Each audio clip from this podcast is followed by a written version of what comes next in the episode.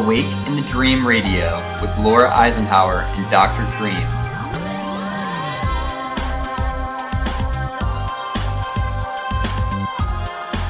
Raising your frequency and expanding your consciousness, one guest at a time.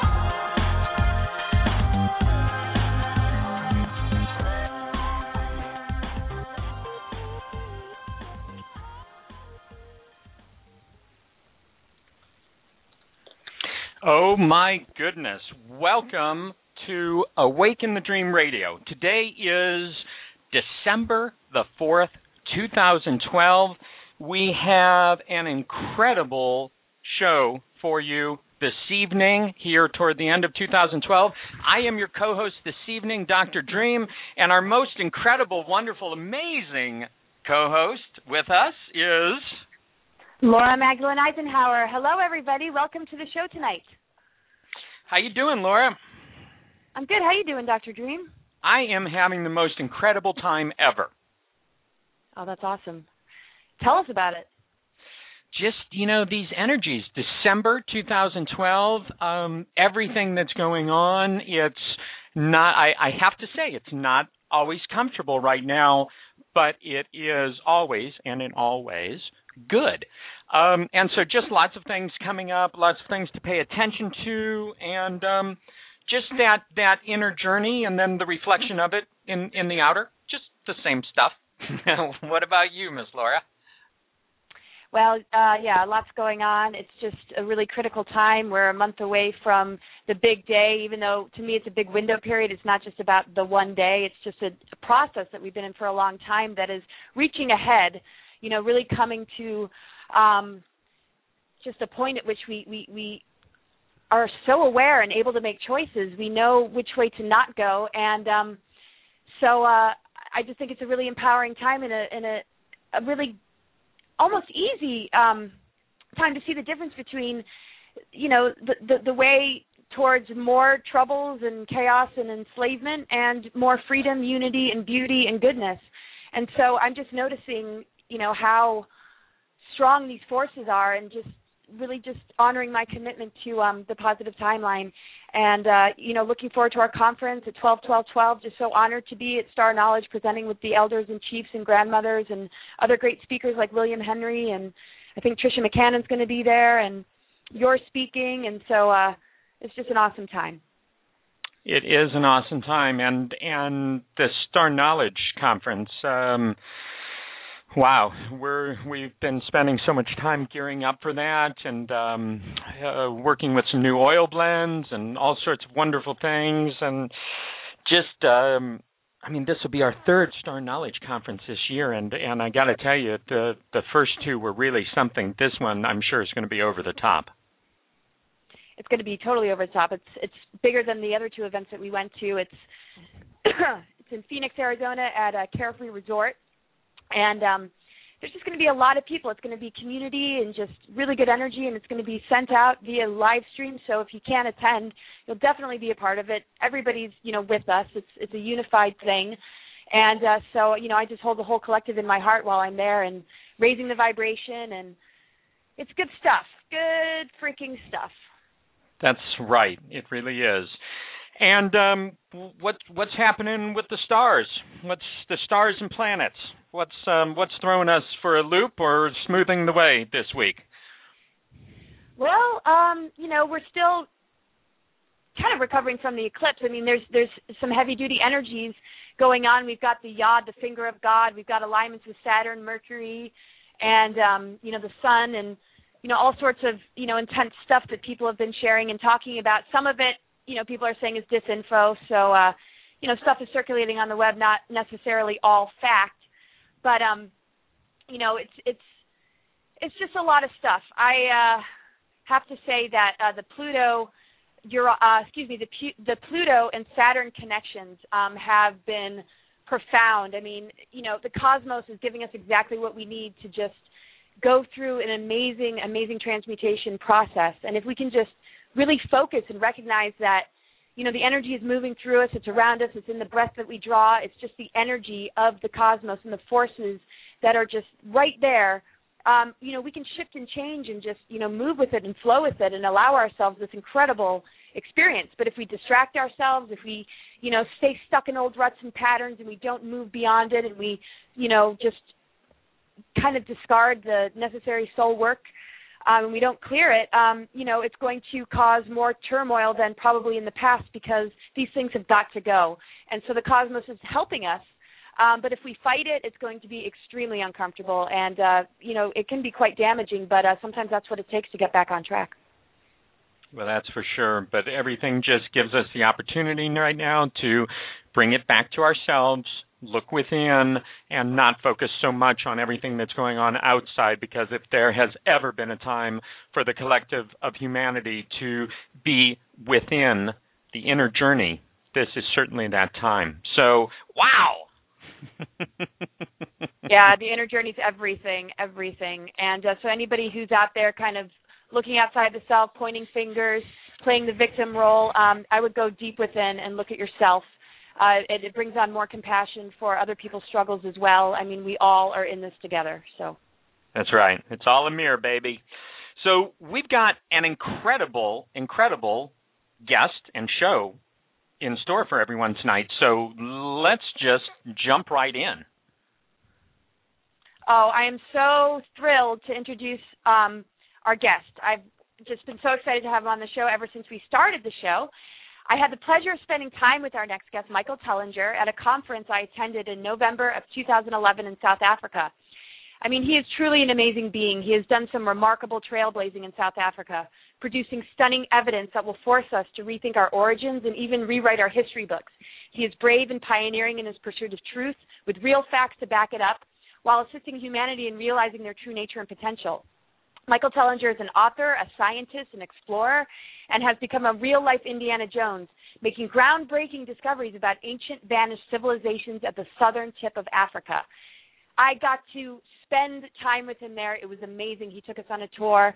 We'll talk about this uh, in the show.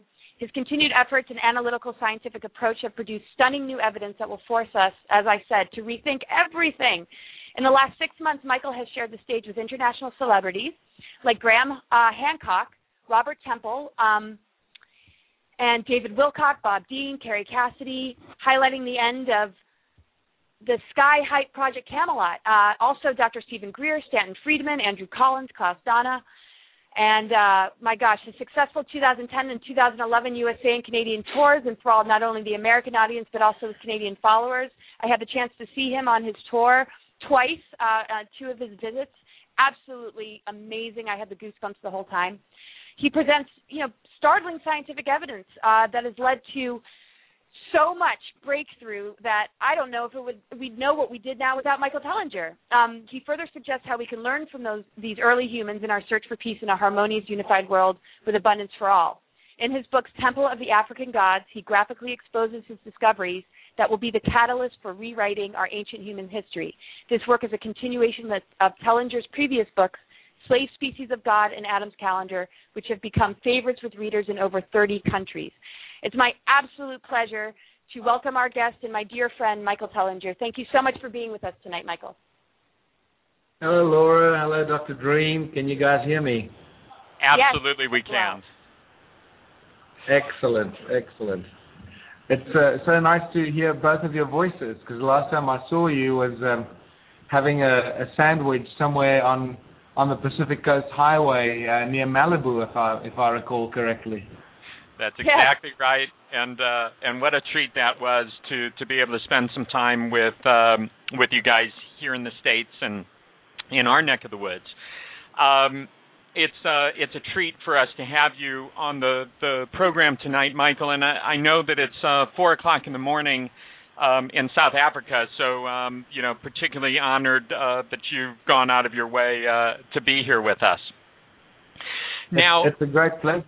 It's a great pleasure, and I, I look forward to having a wonderful chat and and uh, initiating and energizing uh, and doing what we can from our side to um, activate this amazing time in human history.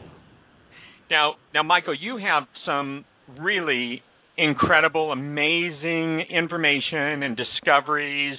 Um, and I know we're going to to discuss this in, in the broadcast, but before we we jump ahead, um, so to speak, in your life, um, give us an idea. You know, someone who um, has you know grew up to become an author, a scientist, an explorer.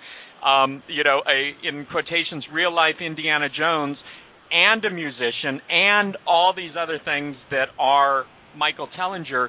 What what what what were you like when you were were you when when you were a kid? Were you adventuresome? Were you an explorer? You know, as a child, give us give us a little idea of what young Michael Tellinger was like. Uh, I, I think uh, that's pretty much summed it up. You know, uh, I've I've always been a troublemaker. Uh, never never happy with the, the status quo, and never never understanding why uh, people had to toe the line because of rules and regulations and why things had to be the way other people told you they are. Um, just generally always a little bit of a a troublemaker, I guess, at school all the way. Yeah. Standing up against authority and and doing things differently. Um, you know, just recalling everything I've ever done at school, always did things differently. Well, I love it, and you, you've you've definitely continued um, on that that trend. this is what is so amazing because I mean the whole movement, the Ubuntu. I hope I'm saying that correctly. You know, the no money system, just this radical ability to stand up, you know, to the bankers and just, you know, stand up to everybody and put this information out there. I mean, it is so groundbreaking. It's huge. Can you tell us a little bit about you know some of these amazing discoveries you found, and you know some of the things you found in connection with advanced technology and sound? Yeah, well, um, at least you had the pleasure of being here, Laura. So you you get you know firsthand um, images in your mind as we talk about this. So for people that would like to experience some of this, you know, go to my website michaeltellinger.com and have a look at some of the photographs and um, images on that website, um, and uh, it, it, might give you a better idea of what we're talking about here. But um, in essence, the you know, just to, to kick off with what you mentioned, the Ubuntu um, Ubuntu um, philosophy and, and social structure that I've been promoting now since 2005 um, is is taking on uh, its own energy, and I think it's it's now going to run its, itself um, very soon with people joining and and um, getting on board from all over the world, not just South Africa, um, and just uh, real uh, showing people that that there is a bright light at the end of this gloomy tunnel um, that most people around the world are trapped in, in in the real dire straits of, of our socio-economical survival. And um, just every every year, every month, every week, every day, things are getting tougher and tougher for us to survive, and and realizing that behind this is is really one thing that's causing all this this strife, and that's that's the abuse of money against all of humanity, abuse of use and abuse of money by a small number of banking families that have taken control of our planet and and are using it to to keep us completely and utterly enslaved. And and increasing the slavery on a daily basis. What you know what I find fascinating is when you watch the news like CNN and all the major networks, how they all pile up together and and uh, and and report on exactly the same things all the time. They they cover every you know you flip from one channel to the other and they're all covering the same stuff. And you got to ask yourself, well, how is it possible that all these news channels with so much incredible stuff going on around the world that they're all covering exactly the same things. So just that is a clear indication that there's a hidden agenda that's going on behind the scenes. And right. while the while the um, what I found absolutely fascinating, and, and uh, in the last two years, especially with all the bailouts of the banks, right? All these banks are getting bailed out all over the world. What I find amazing, is I have not heard one journalist anywhere on any major television network ask a very simple question: Who are these people doing the bailouts? And yet, and, I don't mean oh, it's the World Bank or the IMF or the you know World um, Monetary Fund or whatever. That's not what I'm asking. I say my question is: Who are the people behind the World Bank and the Bank of International Settlement? And the IMF. Who are those people behind it that they have so much power and control that they can keep bailing out not only banks but countries?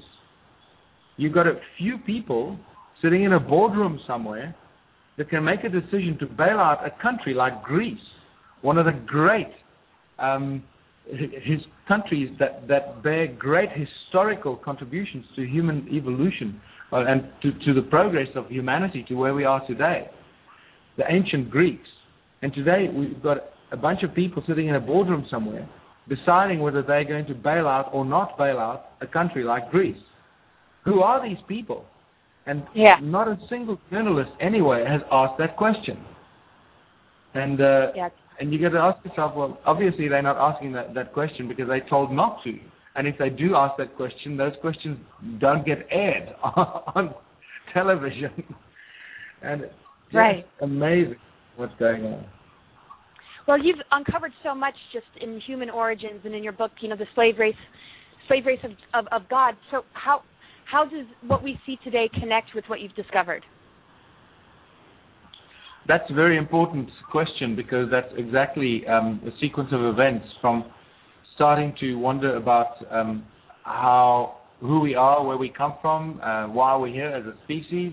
Those beautiful questions that all of us have asked at some stage or another, um, and then finding, um, you know, the, the, brilliant work of Zecharia Sitchin and realizing that uh, there's um, there's a whole new history that most of us have have um, been denied, and then uh, being blessed enough to find the physical evidence for much of what Zecharia Sitchin has written here in South Africa, and discovering that we're dealing with a vast vanished civilization of uh, millions of people that lived here, and and that's a big shock, as you know, Laura.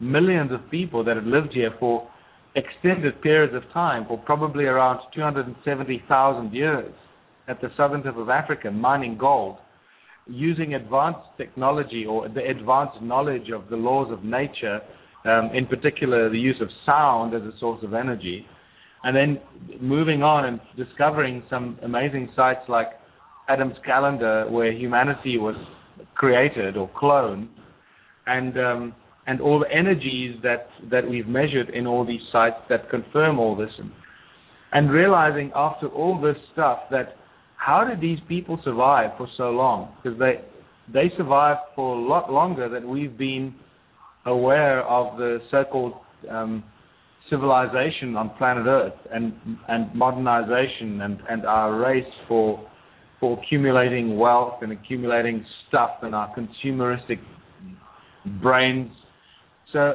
uh, I realized that humanity has survived without money for much longer than we have been using money. Much, much, much longer.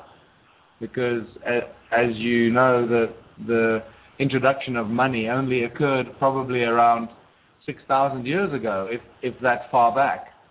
Um, and and what happened before that? there was no money. How did people survive without money? And it wasn't always barter and trade. So it re- it was really that um, realization that forced me to start thinking about a different social structure that does not include money at all, and that does not necessarily include the other forms of um, survival that most of us would jump to immediately by conclusion, and that is barter or trade or exchanging things and and add and and um, attributing value to things so that we can exchange things and so forth. And I realized that there must be another way. And uh, slowly but surely, I, I started to look at what are the fundamentals of society. What do people need to survive? How do how would people behave if you remove money from the system? And slowly but surely, I've, I've unfolded and and stumbled upon what I call Ubuntu contributionism which in in my mind and my life at the moment is uh, ever pervasive and completely overpowering new philosophy that we can survive as a species and have absolute abundance on all levels, abundance beyond our our um, our belief or our, our imagination. Um, the moment we get rid of money and start working together as united communities, where everybody is allowed to donate and contribute their God-given talents for the greater benefit of everyone in the community.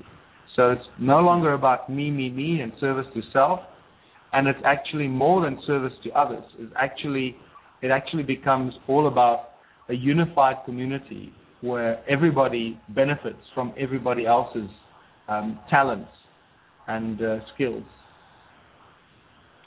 Okay, oh, I, I I love the concept, uh, Michael, but we are so entrenched. Our reality is so entrenched in the current system. You must be running into um, lots of blocks to this idea and obstacles. Tell us a little bit about um, what your process is with this, what you're putting together, and, and some of the things you're running into. Yeah, uh, uh, the funny thing is, uh, Dr. Dream, is that um, many people are getting it. They're getting it. They understand it. They understand uh, on a on a cellular and a genetic level that this is the way to go.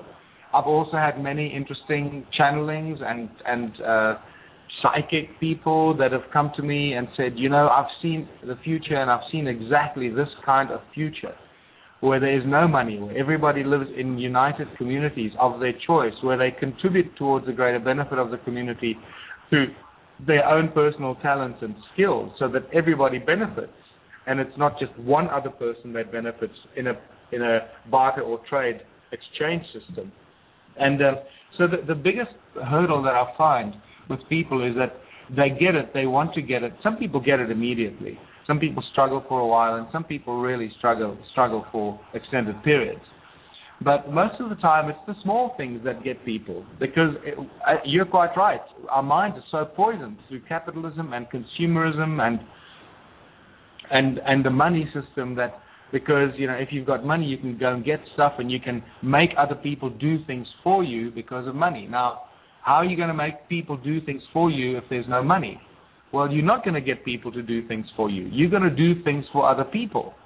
And by doing things for other people, you'll be blessed by everything they do collectively from which you will benefit.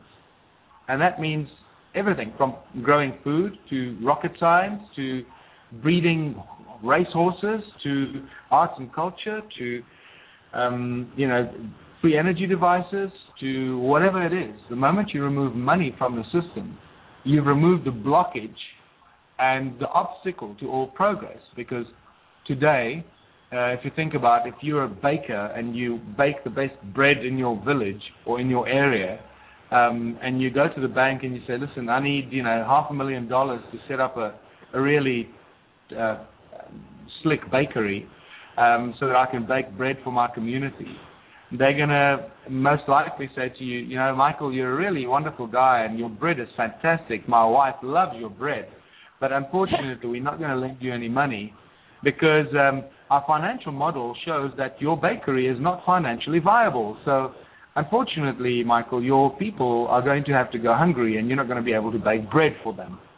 And that's it. That's where things begin and end. Pretty much like that, as quickly and as sadly as that. Right. And it's terrible because um, the, the bankers become the decision makers today as to what people can and cannot do, not the needs of society. The needs of society have been completely relegated to the last um, straw of you know what it is that we're going to do for ourselves as a community. The bankers decide based on whether it is financially viable or not financially viable. So I think just that is an important thing for people to consider how how lethally um, destructive bankers and banks have become to the progress and growth of of communities to attain things they need, what is good for the community. And and the same can be said for politicians in politics. Yeah. I mean, you know, we appoint our we appoint our the politicians as our servants to do the best they can for the people. Well, is that what they're doing? Of course not. They're doing everything they they want. They're doing things for themselves and for the, to please the corporations that feed the the political beast. And as you know, they probably are puppets of the corporations and other people behind the scenes that we don't even know. So the elections that we have are just a farce we think we're electing servants for the people, but that's the furthest thing from the truth. So between the bankers and the politicians, we basically allowed a rogue group of individuals to completely and utterly wrap up every human being as a total and utter slave to the system, as Morpheus calls the matrix. and here we are. How are we going to get ourselves Oh. out of that? Right. That's just all just so brilliantly put, and it's just so wonderful that you're doing this and just bringing so much attention to this because people are literally in a coma, and we got criminals running the show, and that's just that's just not that's just not right. So maybe we could switch Yeah. gears a little bit, and you could, you know, point out the difference because in Slave Species of God, you you definitely bring up some amazing points um, about the lower, and, and this was something you you addressed in in your tour, which I just absolutely loved. So the difference between the lower G God and the real God. And uh, you know, maybe this gets to a bit of the roots of everything that we're dealing with today. Can you tell us a little bit about your your your your thoughts on that? Yeah, that's, thanks, thanks, Laura, for bringing that up because that's really key. Uh, you know, we've got people all over the world that are that are completely drugged and confused by by religion and by by religious philosophy and spirituality and all that, and and they run around reading, you know, religious books and and the Bible and and other religious texts, and and they constantly getting confused between who God is or what is God or what is the creator of all things or where do, where does everything come from and and then and then when they read books like the Bible and the Quran and and and other texts and and there's constant references to God you know and and they spell God with a big G and and yet the they um they refer to this this God as as a vengeful God and and with with very very human-like or anthropomorphic features and and human-like uh, attributes in the way that God thinks and behaves and acts and and punishes people and rewards people. So suddenly you've got this this conflict of interest. You've got the potential creator of all things in the universe, which is which is not necessarily a human-like uh, entity, and yet you've got the behavior of a human-like entity. And one of the best examples that I always use in my presentations is the separate how to separate God with a big G, the creator of all things, and the gods with a small g, or just advanced human beings that have been abusing humanity uh, for thousands and thousands of years. And um, very early in the Bible, there's a great, um, there is a very amazing um, uh, example of this in Genesis 2, when Adam is running around and he's all alone on earth, where Eve had not yet been fashioned from Adam's rib. And um, God comes to Adam and says, Hey, buddy, there's a wonderful land called Havilah where the land is good, the water is good. And by the way, buddy, there's gold. And it's God that actually um, uh, shows his obsession for gold. And uh, you realize that it's not humanity that had an obsession with gold, but the, humanity's obsession with gold was actually introduced to humanity by God. And then you go away and realize, hold on, but this God that we read about in the Bible is actually the, the biblical Elohim. And Elohim is a plural. So it's actually the gods. And just to remind some of your listeners, in case they're not aware of it, every time you read the word God in the Bible, you have to read it in its true original form and read it as the gods. Otherwise, you're going to confuse yourself. So we have a very beautiful example of God with a big G, the creator of all things in the universe. Uh, call you know, do whatever you want with that definition, and then the gods with the small G, the Elohim of the Bible, that were some malicious beings that were manipulating and abusing humanity, making them what they wanted.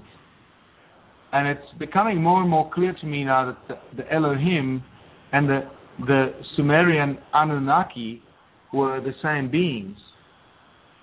And uh, th- there was an interesting thing that happened recently I, when I was uh, with George Noory on Coast to Coast.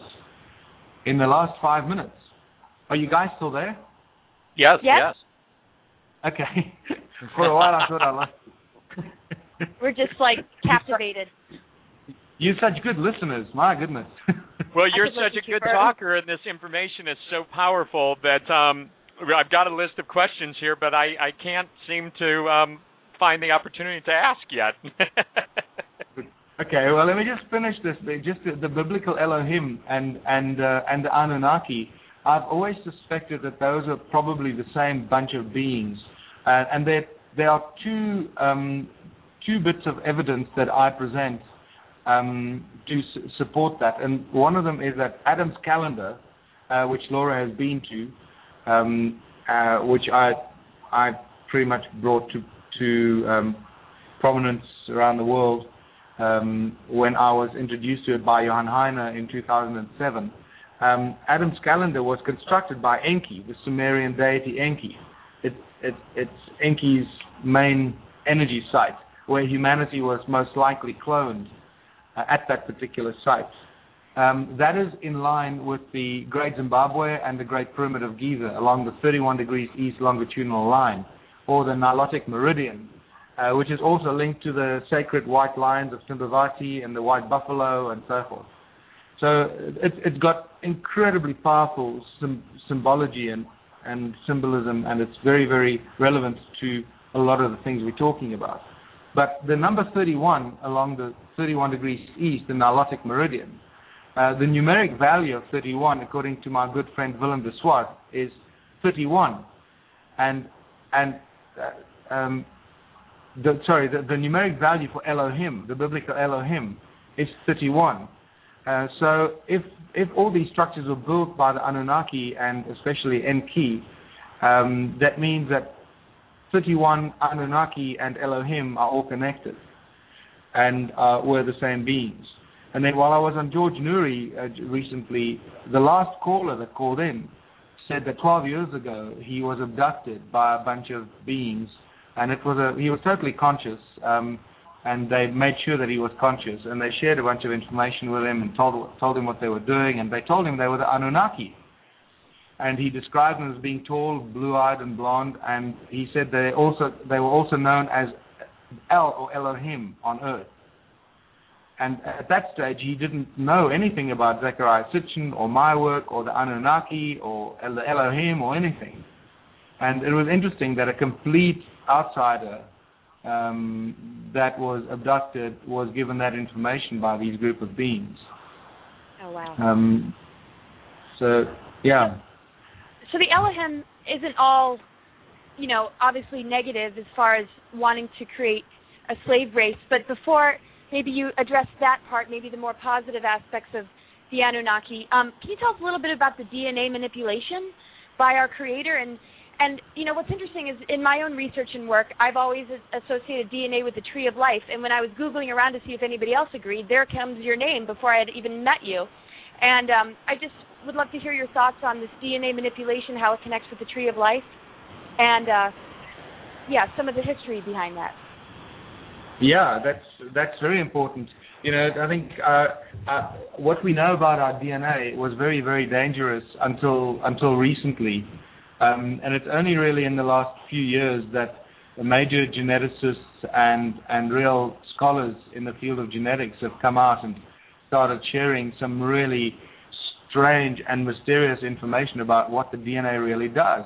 And and you know, you might have heard about the phantom DNA effect.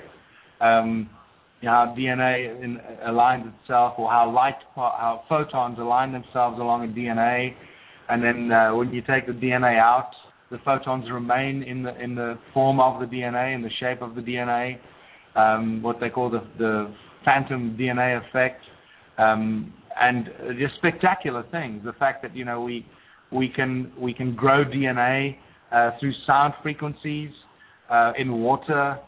Um, we can take DNA and we can um, synthetically grow DNA and we can attach nanoparticles of either gold or, anything, nanoparticles of any substance to the DNA and, instruct it to grow in a specific shape or form and then attach the, nanoparticles to the DNA so that you've actually, in essence, created a cybergenetic organism, just like, you know, we, heard about for several decades now in, in the Terminator movies, right?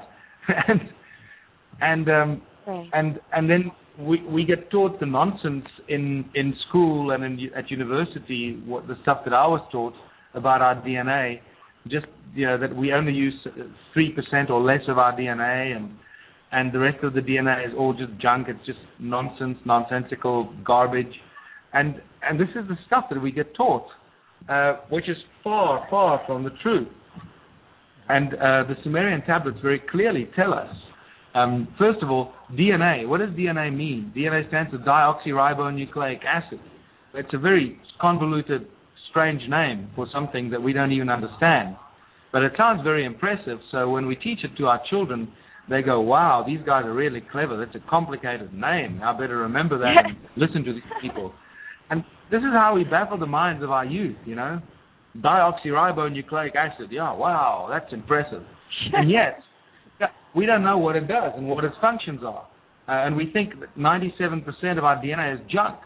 You know, how is it possible that a creative process would create 97% junk of the substance that's supposed to define who you are and what you are and how you form and, and how every aspect of your physical and non-physical being is formed?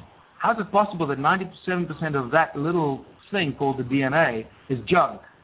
So uh, luckily for people like William Brown, who you know, Laura, you spent time with William Brown here in Johannesburg and in South Africa, and and various other geneticists and molecular biologists like um, Bruce Lipton and, and various others have have come to the rescue and showed the world uh, what the DNA is and how incredible it is and how much more it is than we could have ever imagined. Um, the important thing is that the, the Sumerian texts in Sitchin's work are so clear in describing what DNA really is, and I believe that their simple name for the DNA is so much better and so much more descriptive than our DNA, deoxyribonucleic acid. And they, the Sumerians simply called it the essence, the entwined essence. Isn't that much more beautiful than DNA? Wow, I love it the entwined essence, and and then their beautiful descriptions how the Anunnaki were planning to to create the creature. Because uh, let's just step back a few steps, right? So the Anunnaki are these advanced beings. They're clearly not not you know very nice um, in certain aspects. They're very egotistical. Um, their consciousness isn't very high necessarily, but their their technology, their knowledge of technology is superb. They are masters of controlling the laws of nature and, and using it as technology, as advanced technology. Anunnaki seem to be masters of that. They really are. And using it and abusing it for their own benefit as well. And it seems to be what they've done here. And I'll, I'll, I'll qualify that if you want a little later. Um, but, but the Anunnaki, according to Zecharia Sitchin and the translations, were, were came to Earth and they came here looking for gold um, I present all the evidence for that, and that's the other in, important breakthrough discovery that we've made here in southern Africa. So they came looking for gold, but they needed to mine gold in large quantities, and they, there weren't enough of them. So they decided to create a, and clone a slave species uh, to help them get the gold out of the ground. And um, and in the process of cloning, they obviously started doing some genetic experiments and and it is it is during those translations that Sitchin brings out some of this incredible information when they refer to the entwined essence, when they unravel the strands of the entwined essence and add and remove aspects to that entwined essence to make the creature um, not clever enough but smart enough to understand their instructions and follow their orders um, and and have a big enough brain to be able to do the tasks that they are creating it for. So this is spectacular stuff, and it, it all follows the the translations are now supported by the the physical evidence that I've been presenting here in South Africa. Wow, wow Michael. excellent. I, I'm just loving all of this. Um, now, you mentioned something before uh, about energy through sound. Um, can you can you expand on that for us? Because with all the talk about free energy and the movie Thrive and everything else, I, I think this is fascinating. Yeah, I would like to just um, uh, bring everyone's attention to this. This is really critical. Uh, look at the source of all things. What is the source of all things? If we're going to find free energy, I believe we should look at the source of everything. And the source of everything in the universe seems to be some sort of a primordial sound, the sound of God, the Word of God. In every ancient culture, it's the sound of God that um, that is created, or the Word of God, or the Om, the primordial creative sound, of source of all things, right? And I even found uh, in my presentation in Cape Town three days ago, I found a beautiful um, example. I'm just going to try and find it here in my in my um, um, in my presentation. Um, beautiful example of the Aboriginal creation story um, that talks about um, uh, that talks about what the Aboriginal people believed as opposed to the Christians. You know, the, um, the Christians believe that God said, "Let there be light," and and created the universe in seven days, or six days, and the seventh day He rested. And um, and and the Aboriginal people have a beautiful belief system that talks about, um, and here it is. I found it. They, they talk about the time began when the supernatural beings and awoke and broke through the surface of the earth. Now you've got to listen to what they're saying. Listen to the words, right? So before I carry on reading here, so in Christianity it's the six days of creation where God said, "Let there be light." In uh, in Hindu and, and Buddhism and so forth, uh, it's the Om, the primordial sound of all things. In Egyptology, it's the six aspects of the all-seeing eye of Horus, and you realize that those six aspects are all sound resonant harmonic ratios, and and then you get to the Aboriginal creation story, and it says time began when the supernatural beings awoke and broke through the surface of the earth. They moved about the earth, bringing into being the physical features of the landscape and everything else. And there were three sacred songs of the deeds of these supernatural beings that were responsible for all the creation three sacred songs. Can you see where it's all leading? Even in the Aboriginal mm. creation story, it's about sound, the songs, and there were three of them. So this Holy Trinity thing and the three, um, the Holy Trinity aspect of creation is so inextricably linked to sacred geometry and all creation stories from ancient civilizations. It's spectacular, and it is always sound. It's aspect of sound. So coming back to the to the question about um, free energy, I believe that we need to look at sound as a source of free energy. And um, the most important person to do with free energy in the last 120 years undoubtedly was Nikola Tesla. And uh, Nikola Tesla, one of the lesser known statements by Nikola Tesla, and uh, and the, the, the clues that he gave us were that this, the earth rings like a bell this seems to be missed by everyone, or by m- most people that study Tesla. They get so embroiled and, and you know in, in, involved in the Tesla coil and all these things and it, you know all that stuff, but they forget that he said the earth rings like a bell, and if you know how to tap into that sound frequency of Mother Earth or Gaia, you have an infinite source of energy, and not a destructive source of energy. The source of energy that is given to us by our own mother, Mother Earth, the sound of Mother Earth. And I believe that's exactly what he used as the source of energy, which he then converted into his radiant energy, not polar energy, radiant being non lethal form of energy that permeates all space and time around us, and we can use it. Mm. Wow. And how would you connect this with uh, you know the upgrading of our DNA and how to restore you know our DNA from being tinkered with and from being manipulated? Well, that's that's the the beautiful um, uh, beautiful uh, evidence that is that is now coming through science, hardcore science of of being able to to figure out that our DNA is being affected by sound frequencies not only being affected by sound frequencies, but it can be corrected and can be healed and can be up, upgraded by sound. And it seems to be a combination of sound and light, both of those, because it, it seems to be sound and light combinations that that seem to be responsible for all of this stuff. Um, b- by the way, to just to, go back to the Aboriginal creation story, uh, I hope you, you took out of reading between the lines is that that what they talk about the the forms that were created on planet Earth were actually created by the sound frequencies, the way that cymatic patterns are created when, when you put sand on a metal plate, right, and you put sound frequencies through it, and mm-hmm. and the way that that, that creates the, those beautiful shapes and patterns. I think that's right. what the Aboriginal creation story is describing. That the sound that emerged from Mother Earth gave form and shape to all the structures on the surface of the planet. I think I, I might have missed that.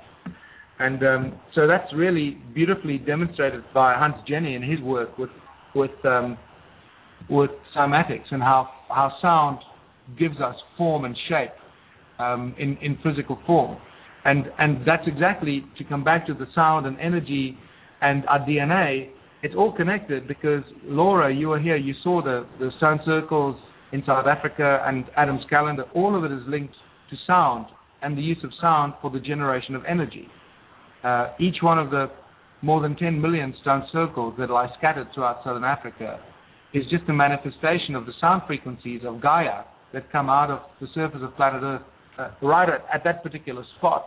So it's like creating a mini energetic plug point into Gaia itself and being able to utilize the energy, the sound frequency of Gaia from that particular site and then connecting it together with all the other millions of stone circles, creating a huge energy grid simply using the sound frequency of Gaia. Uh, unimaginable amount to be a part of. Yeah, the mark of and and yeah, so it, it's just so exciting, and I believe that uh, you know Laura saw the, the the circles. I've done the energy uh, readings and measurements in the stone circles. They're alive. They're giving us huge amounts of sound frequency, energy, electromagnetic energy, electromagnetic waves that are being generated out of that sound frequency. And and Herbert Fröhlich himself, the guy that that that, that one of the sort of leading influential figures in, in resonance and sound and harmonics and and uh, and so forth. He he seems to have believed that sound is a precursor to electromagnetic activity. And it has to be because God said, Let there be light. So it was the sound of God that created the electromagnetic universe. So mm. if we want to find source, the source field for energy, I suggest we go to sound. And that will solve all our problems, including fixing and healing our DNA and fixing and healing all disease. Uh, and that just gives me huge amounts of excitement. yeah. Wow. I'm I'm uh, uh, just I'm on the edge of my seat. I don't even know what to say, and I'm thinking about all the the different modalities I use that are related to sound, um, tuning forks and chimes and gongs and and bowls and everything, and just the effect from all of that. Now, what are are you actually involved with folks right now that are working on this, Michael, that are um, you know harnessing this? No, uh, I'm not. You know, I'm I'm just a lone a lone ranger here. Unfortunately, um, it's a vast area. It's it's it's huge. It's it's like you know discovering Egypt at the southern tip of Africa, at the opposite end of the continent, and nobody is interested. I'm the only person doing any work on this. Uh, it's it's quite incredible. Uh, even after the book, yeah. yeah, even after the books that I've published and all the talks that I've done around the world, uh, I've I've still not been able to get any organization around the world to come up and join and put some funding together. So, you know, I don't have money to go and do major research and do laboratory um, research with Saser technology, which is clearly we're dealing here with sound sound laser technology, which is just relatively newly discovered in mainstream science. Saser technology, sound amplified by stimulated emission of radiation. So it's it's spectacular. We have the physical evidence uh, that I show the world of advanced knowledge using sound as, as source of energy, turning it, converting it into electromagnetic energy, using it and in, in probably Saser form, presenting the tools and the artifacts that they use to, to do all this. But uh, nobody has yet come forward to say, listen, we love what you're doing. Uh, we're a funding organization for research purposes or whatever, and let's do some amazing research. There is so much work to be done here. It is unbelievable. But at this stage, I'm the only guy working on it. Wow, we so appreciate you. um, my question, you know, relates to the fact that when you were talking about being master manipulators of nature, being able to, you know, utilize these forces in a manipulative way, um, how does this connect to the exile of the divine feminine and just what we're dealing with on the planet with patriarchy and just sort of the control forces on the power of the feminine and just what her role has been and how it's kind of been duped and sort of lost from us? Can you talk a little bit about that?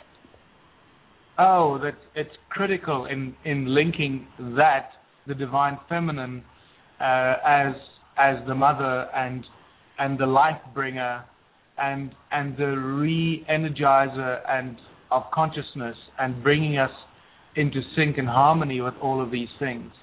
Uh, it's critical, and I believe it's those frequencies that are now also being reactivated from Gaia herself, um, and.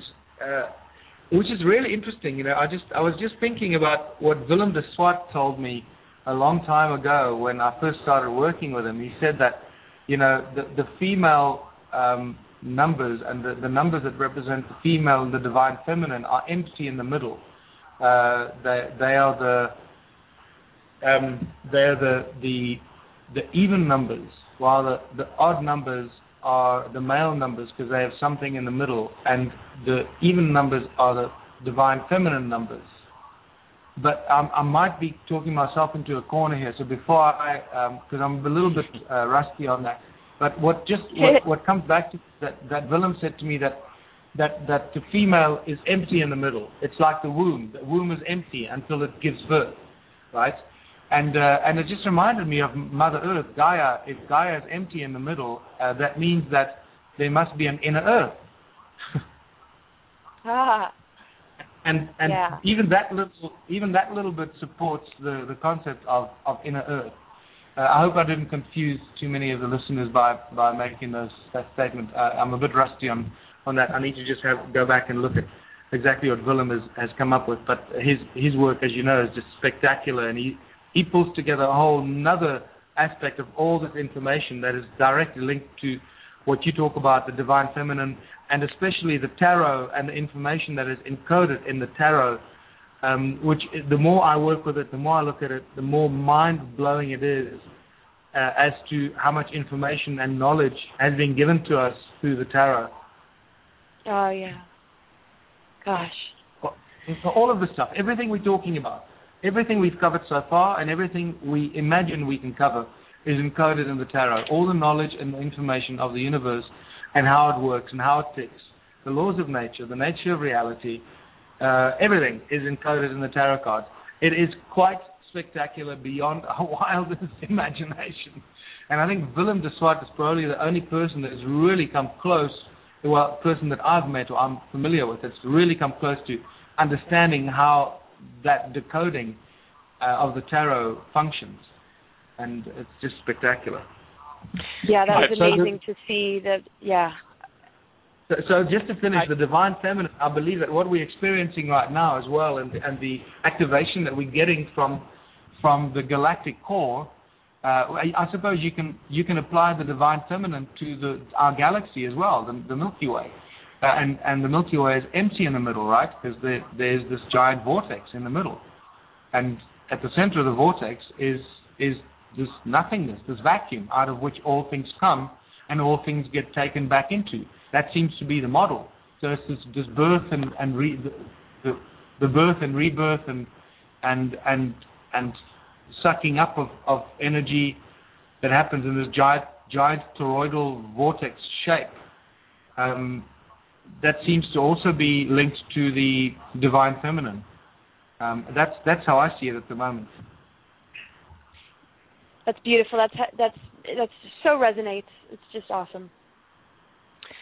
And I really I love how we have um, all these different tools like the tarot, and we were talking um, at things to do with sound and vibration. And now, as everything's speeding up, the, we're connecting the dots more succinctly with exactly how powerful they are, and and and what a gift all of this is. Um, Michael, share with us some other um, discoveries in in South Africa, which um, really, as as the information gets out, has the potential to really assist people in shifting in shifting their perspective. I know we've we've spoken um, on the surface about quite a bit, but um, are there are there some other uh, aspects of your research that you'd like to share with us now? Yeah, look, it's um, uh, first of all the, the vast quantity of the stone ruins, the stone circular stone structures. As I mentioned earlier, there are more than 10 million of them, and I'm I'm now beginning to think that they might be, you know, probably close to 20 million of them. It was just a huge, huge gold mining operation, and all of it is linked to gold. So the, the Anunnaki, through Enki's um, um, leadership or, or, guidance, were brought here to southern Africa, which he referred to as the Abzu, and they found huge amounts of gold here in the ground, as you know, and they started processing that gold and created a huge gold mining empire around that. And and that that can then be taken further into more recent historic times, like King Solomon, and King Solomon undoubtedly got his gold here from Southern Africa, from South Africa and Zimbabwe, especially probably Zimbabwe at the time that that Solomon was getting all the gold. Um, and great Zimbabwe is inextricably linked to it. It was probably the head office or the headquarters of this vast gold mining empire. Um, there are hundreds of thousands of gold mines that have been found throughout southern Africa mysterious tunnels underground that shouldn't be there. All ancient cultures can be traced to southern Africa, from Egypt, the Egyptians, the Sumerians, the Phoenicians, the the the Dogon people of Mali can be traced here. The the Olmecs, the um, the Hindu Dravidians can be traced here. Uh, uh, even the Romans and the Greeks can be traced here. And then my finest, my most beautiful discovery about a month ago is that we can even trace the pre-Incas to southern Africa. Now, let me tell you this incredible story. This is just this blew my mind. Uh, so this has now made its way into my presentation. You know, our lawyer Raymond Dix, that that is, uh, or our legal advisor that's been working with us on the case against the banks and so forth. Um, his father uh, uh, has been dying to talk to me um, for the last few months, but it's just never been the time just wasn't right. And then after Raymond was attacked in his home and held up at gunpoint for three hours and and beaten up and all this stuff taken in a in a made to look uh, robbery, but all they were after were the legal documents that they stole and removed his computer with all the research and so forth. Um, after that, when I came to visit Raymond the next day, uh, he said, "Listen, my father wants to talk to you." please talk to him. He's got something important he wants to tell you. So I went to speak to his father, and he told me that he was a he worked as a mine rescue. He was in a mine rescue team, and the mines in South Africa are very very slick rescue teams that go down and and do rescue operations. These highly trained guys, and you know do really uh, all incredible work under awful conditions underground. You can imagine it must just be unthinkable. It's it's hell on Earth if you have to go underground and rescue people, either in a fire or a rock fall or anything like that.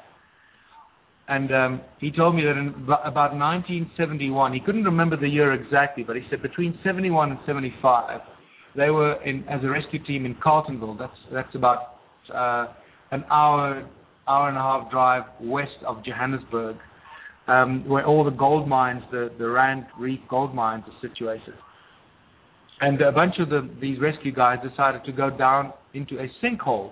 Now that part of South Africa is, is famous for its sinkholes, or notorious for its sinkholes, where the ground just gives away and this big, huge hole appears in the ground. And they went down into about a 20 meter, what is that, 20, that's a 60 feet deep sinkhole. Um, and at the bottom, just to see what was down there, uh, being curious, you know, they had some time to kill and they have all the equipment. So they went down to the sinkhole, and he said at the bottom and the one side of the sinkhole there was an opening. So they opened, they cleared it up, and they went through this opening, and they ended up in an underground tunnel, a passage that was paved, not just on the ground, but also paved around the top with with weird kind of tiles. And a few meters down this passage, they found a statue, what of what he could only describe as Viracocha the Inca Golden King. uh, golden god, and uh, that just scared them, and they just got the hell out of there, got out of the sinkhole. And he says oh he hasn't told anybody, he hasn't ever shared the story with anyone until he told me about a month ago. Wow. Oh my gosh.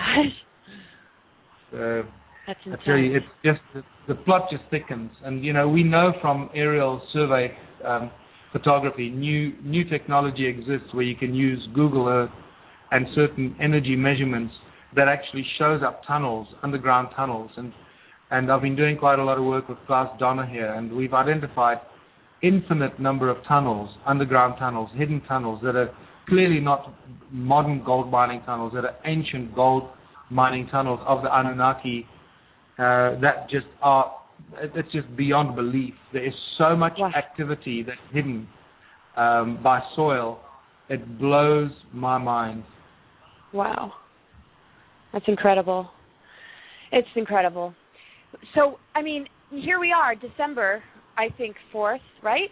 And uh, this is the incredible 2012 shift that everybody's been talking about for God knows how long. And, uh, you know, when we look at the world today and we see the collective, you know, a lot of people are still into the Queen and the royal family and the government and voting and all this stuff. What are your thoughts about where humanity is heading? And, um, you know, how do you view this shift time and, you know, just so many different types of energies and beings and frequencies? Uh, Do you, what's your thoughts on what's to come? Well, I think these frequencies are all here to to help us wake up, uh, align our DNA, activate our DNA, and the, the more of our DNA we use, the the the more the higher the thoughts are that we can contemplate. Because unfortunately, our you know the activity of our DNA is directly linked to to the ability to string higher consciousness thoughts together. So you know you can't have the one without the other, and and it, it's now clear as well that our DNA is not just a, a you know a physical thing; it's actually a metaphysical tool as well. That's it's inextricably and, and permanently connected to the morphogenic field, as you know from William Brown's brilliant work.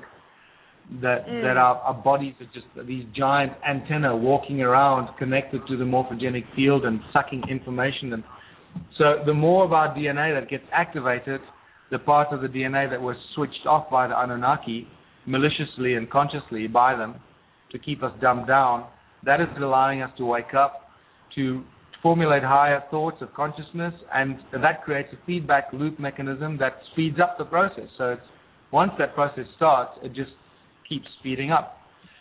Um, and I believe that that'll allow us to realize that you know money is just a synthetic thing that was created to abuse humanity, so we don't really need it. We don't need to hate those that introduced it. We just need to recognize that that's what they did, and that that was their part that they played on this uh, on this planet, and we need to now help them wake up and reach high levels of consciousness themselves, and and and uh, and leave behind their their devious ways, and uh, join us in moving into the new age and the new era of unity, uh, unity consciousness, abundance on all levels of humanity, humanity waking up, realizing that the only way ahead is through working together and working, living in united communities where we, as I say, each everybody contributes their God-given talents or acquired skills to the greater benefit of all the people in their community. That is the only model that that seems to work. Anything else uh, will always and this is my research. This is this is what I found in the last eight years since 2005. Anything else always somehow crumbles, but this is a model that has remained um, solid. It doesn't fall over, no matter how you attack it from whichever side. It stays um, solid and sound, and it doesn't topple. You know, from the slings and arrows of um, ignorant minds. Thank goodness. Um, so, Michael, I have this question for you. You've you've learned so much over the course of your life, all of your experiences. Um, you know, hardcore, I guess, in the last 20 years or or 10 years or so. Um, and and really bringing this information out that that you can't hold on to without having it change you. So bring us into just your everyday life, so to speak. How has this changed you? What um, practices are uh, do you attach yourself to to keep yourself in alignment with the true nature of your reality as you continue to expand on it? Whoa, Dr. Dream. Sorry, I know it's 4:30 in the morning there. Good morning. That's a heavy, heavy question. My goodness. Well, I, I you know, I don't know. Uh, that's a really tough question to answer because I suppose I personally, I just, um, I'm obsessed with with sharing the truth with humanity, or whatever truth I find, as close to the truth as it may be. Okay, let not let me not be arrogant here and say that what I'm sharing with you is the truth. It is my truth to the best of the ability that I have at the moment, and some of this, these aspects will change every day. So that's I think that's that's probably what it is, is to continue absorbing from my research and the, the physical evidence that I'm finding and the new research that I'm being able to link to it through other people's brilliant work around the world, through you know what you bring to this, even allowing me to having to stretch my mind that far. Every every aspect, uh, what Laura has shared with the world, and what Laura has shared with me while she was here in South Africa, and the times that I've met with her, uh, every every bit of information, everything that keeps I, I keep pulling together and reprocessing and reprocessing, so I can regurgitate it in a in an easier digestible form for people that that are looking for that digestible form to to absorb, and and just being a being a small contributor towards uh, the growing body of, of information that helps us to raise our consciousness um, and and enjoying this beautiful journey because I really see this as a beautiful journey. I'm I'm loving my life, although I'm under constant stress and pressure. I I think one of the things that I do more often than not is reminding myself is not to get too serious about it not to be so goddamn serious about it and you know and realize it's just a game and or it's just a dream you know? Right. That's right. Oh yeah. Michael um I, I I've been following the um, the conversations in the chat room, and um, I just want you to know that you have so many fans out here. I'm watching what people are saying about you and about your heart and about just being so um, honored and so much respect for you for for what you're doing um, and and to really standing up. And then we hear that that it's you're you're a lot of the time just standing alone out there, and it it, it means so much. Um, you know, of course, to Laura and myself, but but I'm reading all these comments. I just had to share that with you. Um, and so the the follow up question, the perfect follow up question to to my last question is, how can we assist you? You're you you've got a captive audience here. Um, we have more people in the chat room than we've ever had in the chat room for any of our radio uh, programs that I've done in the last seven years. Um, thousands of people will listen to this in the next week. Um, what what what can we do to assist you? How can we help? We're we're all over the world. We're we're we're we're online. We we we want to be of assistance, but I don't think people know quite what to do. So so what is it that that we can be doing out in the field to assist you? Well, thanks very much, Dr. Dream. Um, that's very very generous of you to to say that. I really appreciate that because at the moment, uh, my girlfriend Louise and I need all the help we can get because uh, pretty much we feel, you know, it's us against the world sometimes. and I say that with love, love in my heart. But uh, you know, we've just launched the Ubuntu movement, the Ubuntu Liberation Movement, uh, which is based on the whole contributionism philosophy. Uh, we've turned it into a political party so that we can have a voice and possibly, hopefully, inject a virus into the system here in South Africa, and through the Ubuntu Liberation Movement, um, activate and get as many people to join. We've we've probably got about a thousand people that have joined us in the last two months uh, from all over the world.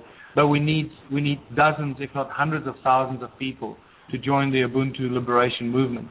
because Ubuntu is originally an African concept of of unity and and and unity consciousness and abundance through unity and so forth, and the fact honoring each other that I am me only because of of you and so forth.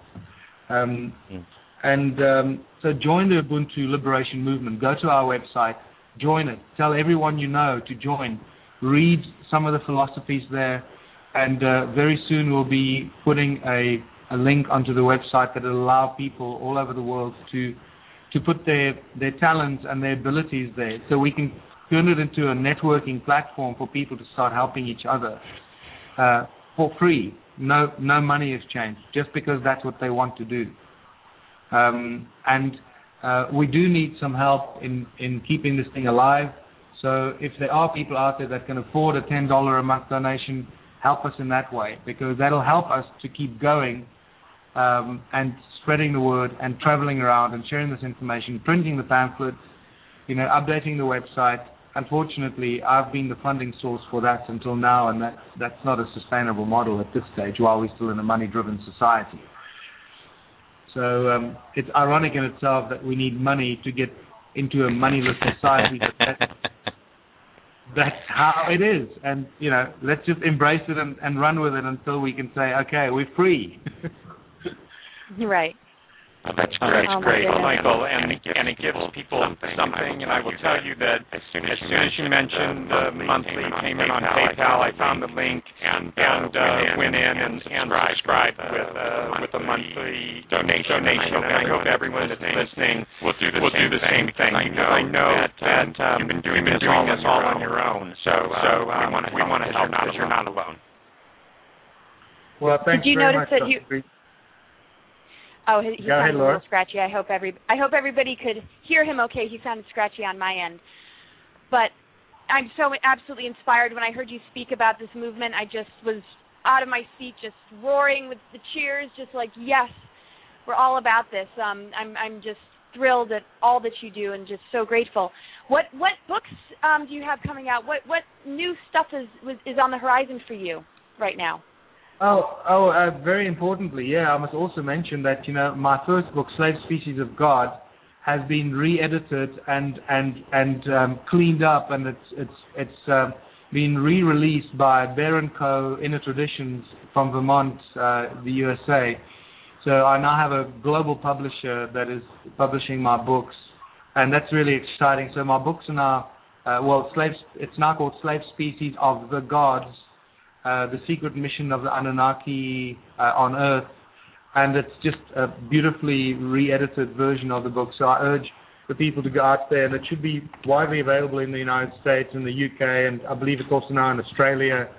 So get get yourself a copy of that book. That'll give you a, a good idea of what we're talking about here. And then once you've got that, go and get Temples of the African Gods.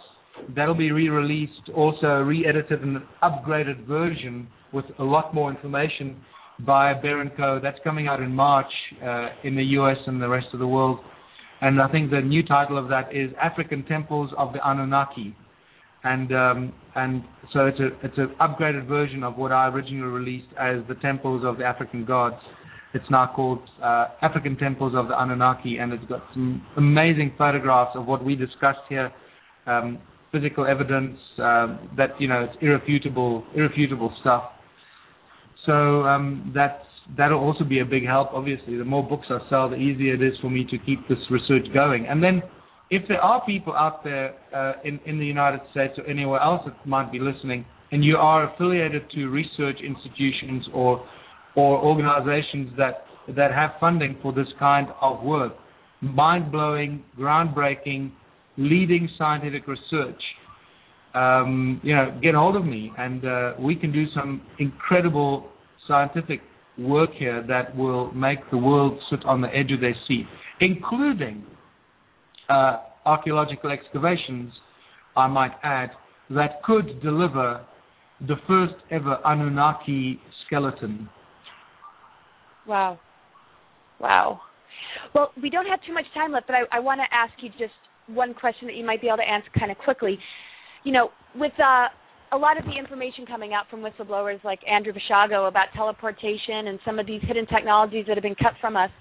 Um, I know that in your books you mentioned teleportation being used. How, what are your thoughts about the technologies used then and, and the ones that are being used now that are in secrecy? How, how do you connect those dots? If you could just answer oh, real well, quick. Oh, very we've, quickly. We've got Adam, some, no, no, no. We've got some time. Don't go so quick. okay. Good, okay. good. okay. Well, Adam's calendar is a is is you know, that's my latest conclusion. I'm not sure if if uh, when you were here, Laura, I'd already reached that conclusion, but it is now uh, uh, under. It with Kerry. You, you and Kerry had worked on it. Yeah, well, it is now undeniably and undoubtedly in my mind. Adam's calendar was an ancient transportation and a portal. Uh, basically, it was a beam me up Scotty device, right? And I, believe that um, this is why the energy there is so much higher than any of the stone circles. It's the flagship among the millions of stone circles. It was it was it was created by the Anunnaki with their knowledge of the laws of nature and using using silica and and and uh, and other aspects of, of natural materials to create this incredible uh, portal energy device, teleportation device. It's basically it's it's got the shape of a double toroid uh, vortex.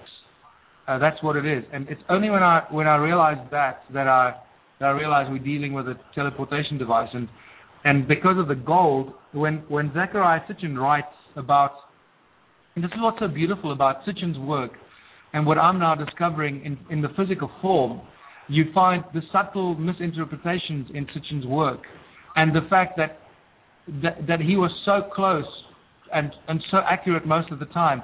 And here and, and every now and then you can just see that he didn't quite understand what he was translating, and sometimes his his interpretations were were in a in a different direction. Like when he refers to the fact that they would, uh, you know, beam the gold skywards with sky ships uh, or something like that. I've now realized that they didn't need skyships or spaceships to take the gold into the sky that that translation was probably referring to some some place like Adam's calendar, which at this stage seems unique, uh, where they would put the gold between the two central stones. As you know, there's huge electromagnetic vortex that's created there uh, inside that comes out of the ground straight into the sky, uh, which Im- emerges out of the center of a, a dome-shaped electromagnetic vortex that creates a like a, a electromagnetic roof over Adam's calendar, and then out of the center between the two calendar stones, do you get this vortex of electromagnetic energy that shoots into the sky. I believe that they use that to teleport or transport the gold um, from Earth to wherever. You know, beam me up, beam up the gold, Scotty. oh my goodness! So wow. They they didn't just, need spaceship to take the gold off the off the earth. After all, they were not interested in the gold the way we think of it, and that's the other thing we need to remind people all the time. They are not interested in the gold. They're interested in the white powder of gold. Right. Right. The Ormus. And uh, yeah, they're interested in the white powder of gold, and and also in Zecharia Sitchin writes about that they use the gold, and his translation once again, it says he talks about that they they use the gold to shield the planet, and his his interpretation was that they needed to shield it from um, you know X-rays and gamma rays and, and cosmic rays and so forth, ultraviolet rays that were destroying the planet. Uh, I, I believe that maybe there was a slight misinterpretation as well. The information that I now have from various channelings uh, and other sources suggests, and also a past life regression that I did myself, that blew my mind, suggests that they actually use the the the not the nanoparticles of gold, which that could have could have been possible. Remember, they could have mixed it with, with DNA and created an indestructible sheet around the planet because the, the, it correct it fixes itself and heals itself every time you tear it. Um, if you create that cybergenetic uh, golden organism around your planet uh, using DNA. But they, it looks to me, it sounds to me like they use the monoatomic form of gold to shield the planet energetically so that other beings of consciousness would not be able to read their mind or see their plans to oh. to attain the gold.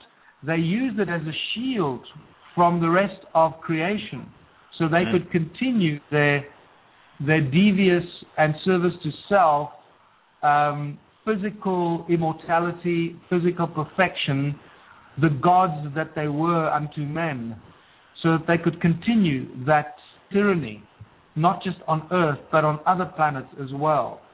And that certainly rings very, very resonates very loudly with me. Wow, Wow. yeah.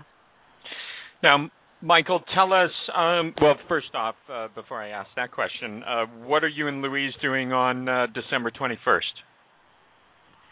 Well, I'm I'm going to Egypt in about four days' time with Kerry Cassidy, um, and I believe there are going to be quite a few interesting people. Carmen Boulter is going to be there as well, and and uh, and a few other uh, important people that have you know made major discoveries in Egypt. So I'm really looking forward to that. We're going to be in the Great Pyramid on the 20th, not on the 21st. And Louise is going to be here in South Africa. Uh, she's going to be anchoring Adam's calendar, while I'm Mm. going to be holding space at the Great Pyramid along the Wow. Nilotic meridian. Yeah, so from Adam's calendar to the Giza pyramids, we're going to be holding it along the 31 degrees longitudinal line.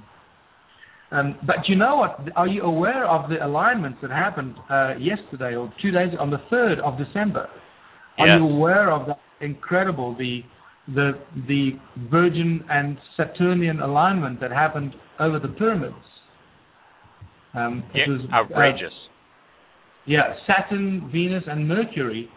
Now, what's fascinating is that the first, the first, um, uh, uh, the first drawing or survey of of uh, the Giza pyramids happened in 1881, right? And and that drawing in 1881 was then published for everyone.